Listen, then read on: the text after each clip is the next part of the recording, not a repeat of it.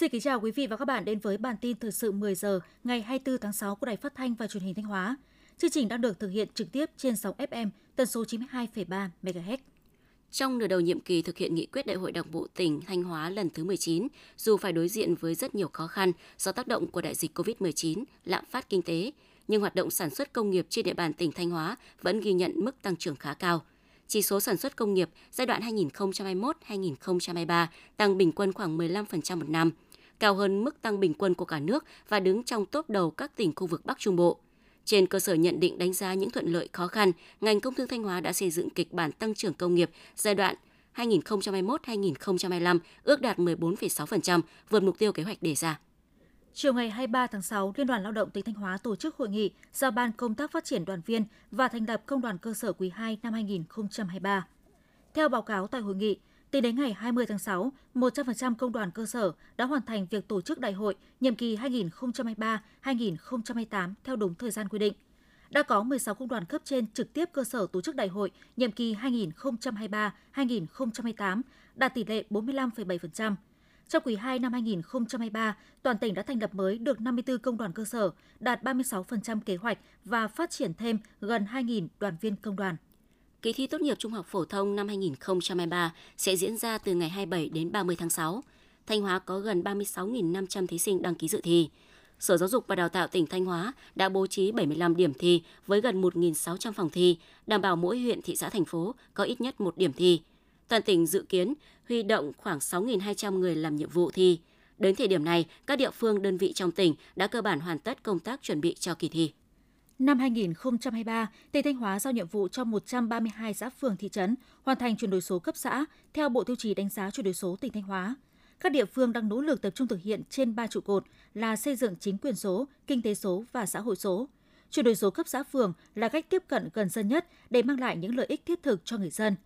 Việc nỗ lực hoàn thành chuyển đổi số tại 132 phường xã trong năm 2023 sẽ là cơ sở quan trọng để Thanh Hóa phấn đấu sẽ có 6 huyện thị xã thành phố trở lên và 300 xã phường thị trấn trở lên hoàn thành chuyển đổi số theo Bộ Tiêu chí đánh giá chuyển đổi số tỉnh Thanh Hóa trong giai đoạn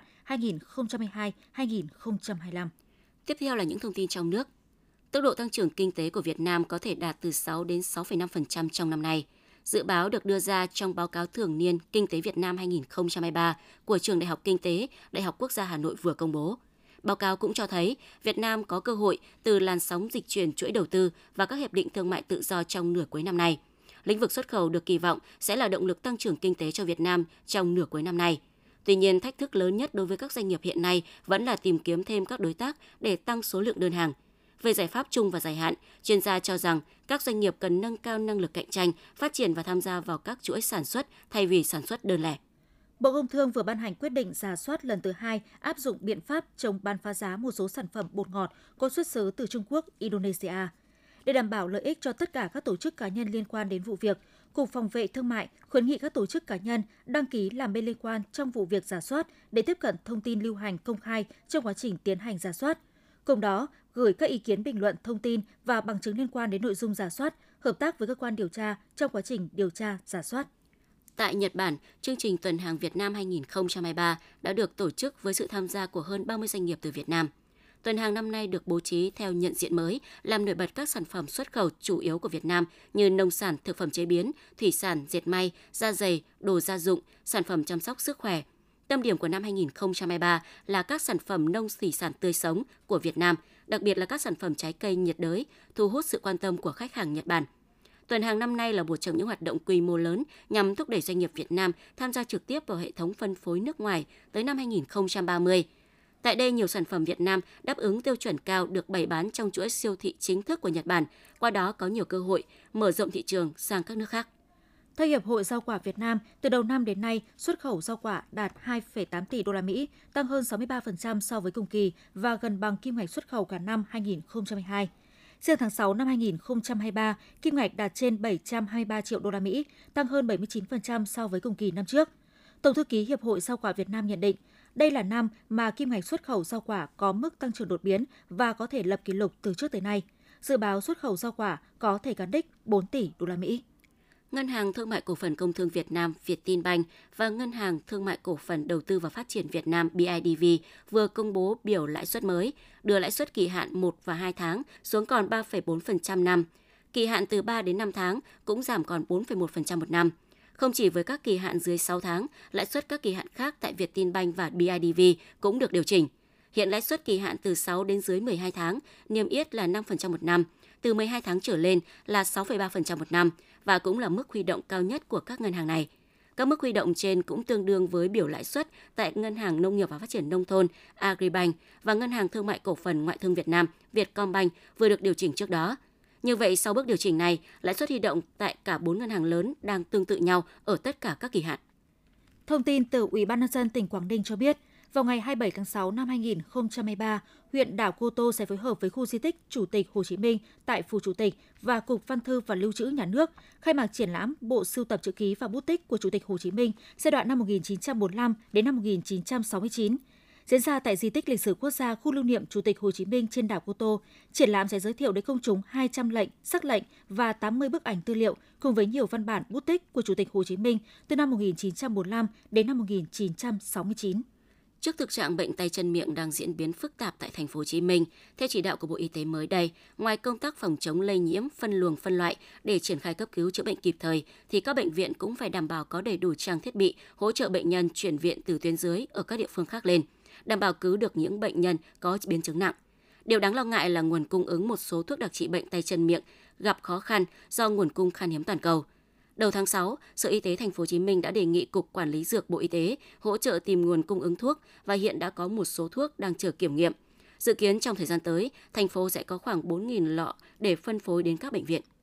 Lễ khai mạc Ngày hội gia đình Việt Nam năm 2023 diễn ra vào tối ngày 23 tháng 6 tại Trung tâm Triển lãm Văn hóa Nghệ thuật Việt Nam với điểm nhấn là triển lãm ảnh nơi tôi đến – Triển lãm ảnh nơi tôi đến trưng bày gần 70 bức ảnh phản ánh những nhóm thanh niên, người lao động lên thành phố lập nghiệp, mưu sinh, vượt qua khó khăn để chăm lo con cái học hành và xây dựng hạnh phúc gia đình. Những khoảnh khắc chân thực về giá trị gia đình. Cũng trong khuôn khổ Ngày hội gia đình sẽ diễn ra nhiều hoạt động như chương trình giao lưu, chia sẻ kinh nghiệm xây dựng gia đình hạnh phúc với sự góp mặt của các nghệ sĩ, doanh nhân, bộ đội, công nhân. Ngày hội gia đình Việt Nam diễn ra đến hết ngày 25 tháng 6 tại số 2 Hoa Lư, Hà Nội. Ngày hội Sen Huế đã khai mạc hôm qua 23 tháng 6 tại tỉnh Thừa Thiên Huế. Ngày hội là sự kiện trong khuôn khổ lễ hội mùa hạ của Festival Huế 2023, nhằm tôn vinh giá trị của sen trong đời sống tinh thần của người dân xứ Huế, khẳng định quảng bá thương hiệu sen Huế đến với đông đảo bạn bè trong ngoài nước, đồng thời tạo không gian thưởng lãm vẻ đẹp sen Huế và thưởng thức ẩm thực sen. Ngày hội sen Huế năm nay được tổ chức tại Hồ Tịnh Tâm, nơi có khung cảnh đẹp, ý nghĩa lịch sử và không gian mặt nước được bao phủ bởi giống sen trắng cổ cung đình quý hiếm của Huế. Những sắc màu riêng có của điểm đến du lịch Huế cũng sẽ được quảng bá qua hình ảnh sen Huế gắn với các nội dung chính của chương trình ngày hội. Cục An toàn Thông tin Bộ Thông tin và Truyền thông đã công bố 3 nhóm lừa đảo chính với 16 hình thức lừa đảo thường xuyên diễn ra trên không gian mạng. Trong đó thủ đoạn phổ biến là mạo xanh trên không gian mạng để dẫn dụ người dùng và chiếm đoạt tiền. Nhằm ngăn chặn các vụ việc trên không gian mạng, Bộ Thông tin và Truyền thông đã thực hiện chuẩn hóa toàn bộ thông tin của các thuê bao viễn thông. Những thuê bao không định danh được chính phủ đều bị khóa không thể sử dụng. Ngân hàng cũng đang phối hợp với Bộ Công an với Trung tâm Dữ liệu Quốc gia để làm sạch dữ liệu, dọn sạch tài khoản rác và nâng cao cách thức xác thực giao dịch. Dùng sinh chắc học, gương mặt của chủ tài khoản để khẳng định chắc chắn là họ đang giao dịch và kẻ gian không thể núp bóng tài khoản người khác để luân chuyển dòng tiền. Sau trận mưa lớn kèm rông lốc kéo dài, chiều ngày 23 tháng 6 tại thành phố Đà Lạt, Lâm Đồng, nhiều phường đã tổ chức lực lượng giúp người dân di rời tài sản và các hộ dân đang sinh sống tại các khu vực có một số vị trí sạt lở đến nơi an toàn. Tối 23 tháng 6, Ban Chỉ huy Phòng chống thiên tai và tìm kiếm cứu nạn tỉnh Lâm Đồng cho biết, sau trận mưa lớn tại thành phố Đà Lạt đã xuất hiện 3 vị trí sạt lở, địa bàn đã di rời các hộ dân sinh sống trong khu vực đến nơi an toàn. Trận mưa lớn đã khiến một số tuyến đường, khu vực dân cư tại thành phố Đà Lạt bị ngập nghiêm trọng, nhiều cây xanh gãy đổ. Hiện các địa phương vẫn đang khẩn trương tiến hành thống kê thiệt hại do trận mưa lớn gây ra. Để phòng tránh sạt lở và giảm nhẹ thiệt hại do sạt lở, Tổng cục Phòng chống thiên tai khuyến cáo người dân vùng núi Bắc Bộ cần theo dõi thông tin cảnh báo lũ quét, sạt lở đất.